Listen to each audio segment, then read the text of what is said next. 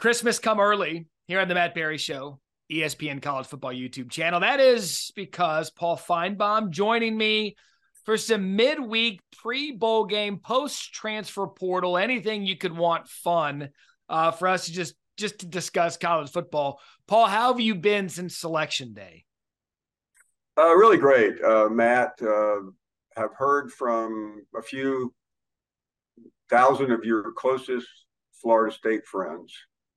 I, I see your name in the mentions quite often, so I don't feel nearly as bad. No, and you think that if we were getting it bad, I mean, Herbstreit is getting it pretty. I mean, it's it's been those those FSU Twitter streets aren't to be walked alone. Well, listen, uh, they have a legitimate gripe uh, that is now in the hands of the Florida Attorney General and the senators and the governors and who knows who else. But I, I appreciate their their passion for college football, don't you? Yeah, I mean, I will say this: that is a, a passionate fan base who who who sees the 13 in our oh record and they don't want to let it go, which I would get if it was Arizona State. I would be just as fired up. But it, you know, look, end of the day, I don't want to call it a consolation prize because it's not the Orange Bowl against Georgia. That's going to be a damn good football game by yeah. two really good football teams. Normally, in any given year, you print that T-shirt and you're like, "Wow, this is a really good game." And in looking at both rosters, I don't think many have had many opt outs. I mean, I know Johnny Wilson, uh, receiver for Florida State's opted out. I know uh, Georgia had a couple guys going to portal, but all things told, Paul, as we get set for bowl season, we're, we're in line to, for pretty good matchups, and the, the first full slate gets started on Saturday. Yeah, no, uh, it, it mo- mo- listen, it's like anything else in in, in, in sports or news. Uh, it's a, we only have one time for one story in every cycle, and this has been the continue. Uh, what's really interesting about the Florida State thing, Matt, before we move on, is the amount of people talking about it and stopping folks like us who have absolutely no idea what they're talking about. Uh, I mean, I don't, I don't mind the, the passion of Florida State fans, but this thing transcended sports where I went to a Christmas party Friday night in our neighborhood, and a lady, they're, they're from New York. I, I mean, I, I've lived there for 10 years. I think I've spoken to her twice.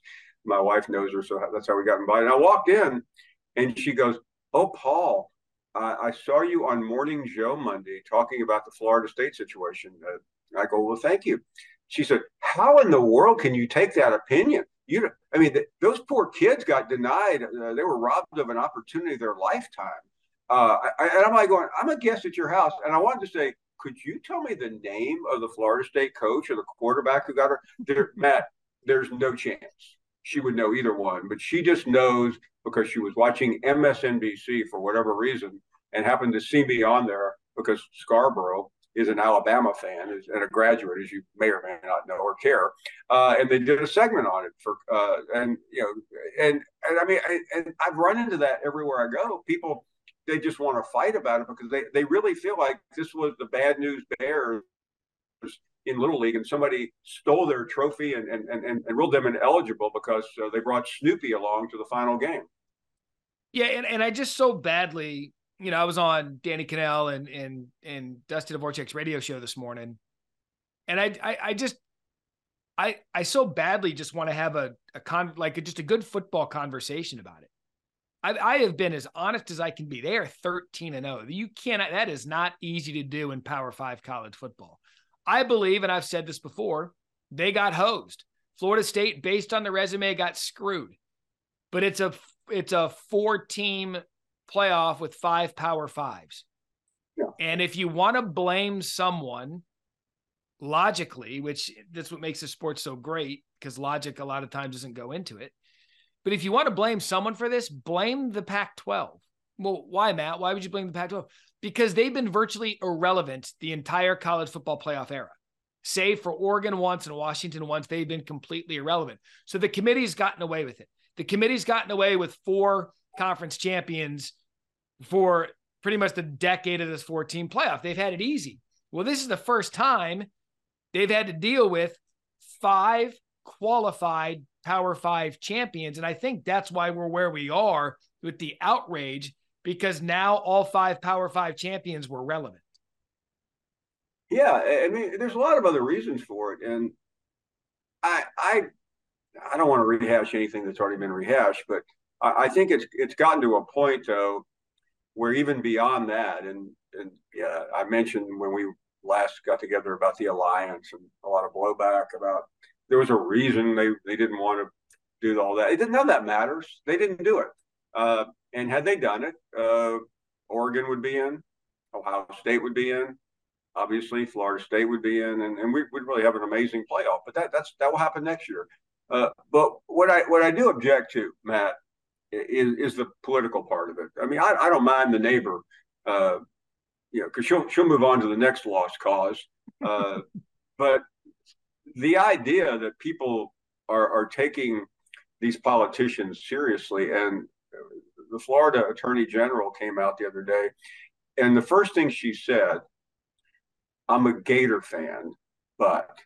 Now, now, Matt, if you're the state attorney general of Florida, I know you spent some time down there, so it, it's your state, not mine. Why why would anything be more important than than getting to the truth and pursuing the law? That is your job. You're the you're the you're the state's highest ranking law enforcement official, and and and she she because she's a craven political hack she lowered it to the to the to the most minute common denominator by bringing fandom into it. I'm a Florida fan but I have your back, uh, meaning that this is completely bogus. I'm probably going to run for governor next time around. So I'm trying to get my chips in from the state legislature. And after all, that is in Tallahassee, where the state capital is. And, and, and that bothers me. I, all the all the other stuff, take with a grain of salt. I mean, the governor earmarking a million dollars for the cause. Uh, I this is why people distrust politicians. This is why people uh, laugh at, at, at, at, Washington and your state capital. But but but there are there are legitimate people who really believe that they're going to uh, you know, get get inside that uh, CFP room and, and, get a camera that was rolling. Like the CFP hasn't already thought about that. By the way, I would love transparency. I know you would too, uh, but we're not going to get it because it's it's a completely bogus case. No, and and as far as the transparency, I think, yeah, I mean, we would like to know, and and I'm not defending the committee, but when they said, you know, we had to choose, and one of the teams was not at full strength, and that factored in, to me, that appeared to be transparent. To me, that was them telling us why they didn't choose an undefeated Florida State team when they said they weren't the same team without the quarterback. That that's the why. Now, yeah. I know Florida State fans disagree with it, but to me, and then the week before, when Bill Hancock said, "Look, most deserving doesn't isn't in our lexicon. Like that's not in our vocabulary." Well, he was basically setting it up for that. And so I get it. They want transparency, but I, I, I mean, we've all been in the mock committee. There's no like emails or anything. They sit there, they point and they click, and the committee chairman came out and told us why they left Florida State out. Well, that seems pretty transparent.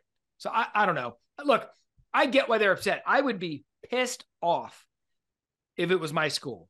I would be pissed. So I get it. But at but, the but, end, but, but Matt, what I do object to though is, is the idea that Alabama didn't do anything, and, and or Georgia didn't do anything. I mean, to to me, that's where uh, some of this has been lost. Where uh, you know, Florida State deserved to be in, but Alabama didn't. And and I'm not I'm not coming from an SEC standpoint. Uh, I think Alabama pretty well punched its ticket uh, that Saturday afternoon in, in, in Atlanta. But and, and, by the way, no no one needs to cry. Uh, don't, you know, don't cry for Argentina for, for Nick Saban and his team. I mean, they, they they've they've had some breaks over the years. I mean, they they have twice won a national championship without winning its own division uh, in the SEC. So, uh, you know, one I think was in the BCS era, one was in the CFP era. So right. they, they caught some breaks. Uh, but this year, they doesn't matter whether they beat Auburn on a fourth and 31 or not. Uh, they still did. And then they did what they had to do.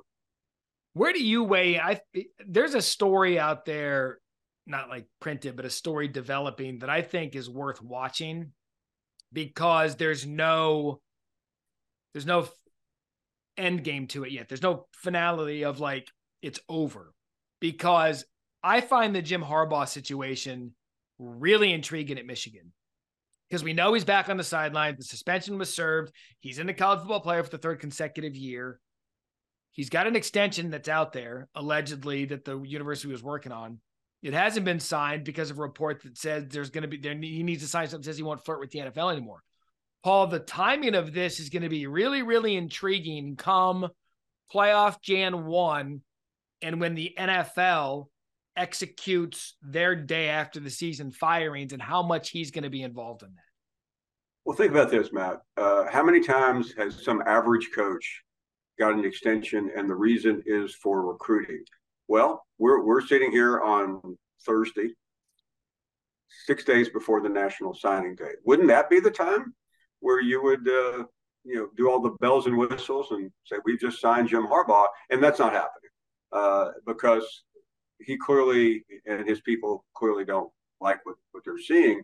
And I, I, I don't, I'm not an NFL insider. You talk to enough of them every every week, but his name is pretty prominent for a couple of jobs, and he's hot. Uh, I mean, Jim Harbaugh is a hot name. I mean, I don't know where Belichick lands in all this. Uh, somebody will, will probably take a flyer on him. Uh, but those are the names you. I mean, I'm not talking about the, the cookie cutter uh, Eagles coordinator right. that gets to a Super Bowl and you don't you don't even know who they are, but they're getting jobs somewhere. That that's the way the NFL. but every once in a while you get an NFL owner who says, you know what, I, I don't want that guy. Uh, I, I want I want the big fish, and and there are a couple of those guys out there. And Harbaugh, uh, I live in uh, Carolina. Uh, sadly, I'm subjected to the Carolina Panthers uh, every week, uh, and I mean, you you literally couldn't pay anyone to go to a game right now. Uh, I mean, Bryce Young, I, I hate to say this because I really admire him and like him very much, but he's almost a punchline in, in, this community where you bring Jim Harbaugh in, and that would excite people. They would go, whoa, okay. And, and getting to the playoff helps Harbaugh. So I, I think he's, uh, in spite of everything that, that everyone has said, and I've, I've been uh, nipping at that trough as well, Jim Harbaugh is a very hot name in the NFL, and and I I, I can't believe Harbaugh will ever be hotter. And for a guy that cl- clearly has wanted to go back to the NFL twice now, we've seen this every year. I can't imagine why he wouldn't, uh, as opposed to staying at a place that's putting a bunch of clauses in a contract that he frankly probably doesn't want any part of. I mean, he's beat Ohio State three years in a row. He took San Francisco to a Super Bowl in his time yeah. there. And I think that's the difference with Harbaugh. I think the days of the Urban Meyers and like a Dabo Swinney or someone making the leap, those are pretty damaged in that we've we've seen it not work more than t- more times we've seen it work. Now, Pete Carroll's different because Pete Carroll started in the NFL, came to college at USC, went back to the NFL, had success, won a Super Bowl. Jim Harbaugh, same thing. Started in college, succeeded in the NFL famously, and then came back to college to where he's kind of one of those guys that until he says I'm done in the NFL, if you're an NFL owner, you're always going to go kick those tires. He was a legend in Chicago. That job's probably going to come open. You know, Jim Harbaugh with the Chicago. I mean, he's just a guy that's always going to come up.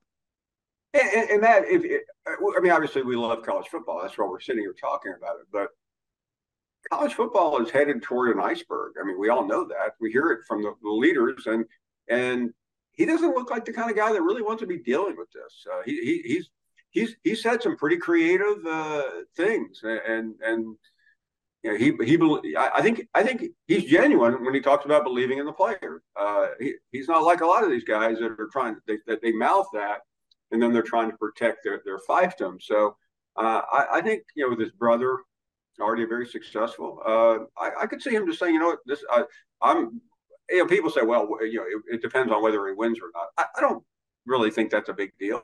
Uh, I mean, Michigan getting to the CFP is a big deal, win or lose, and and they're a slight favorite to win it all.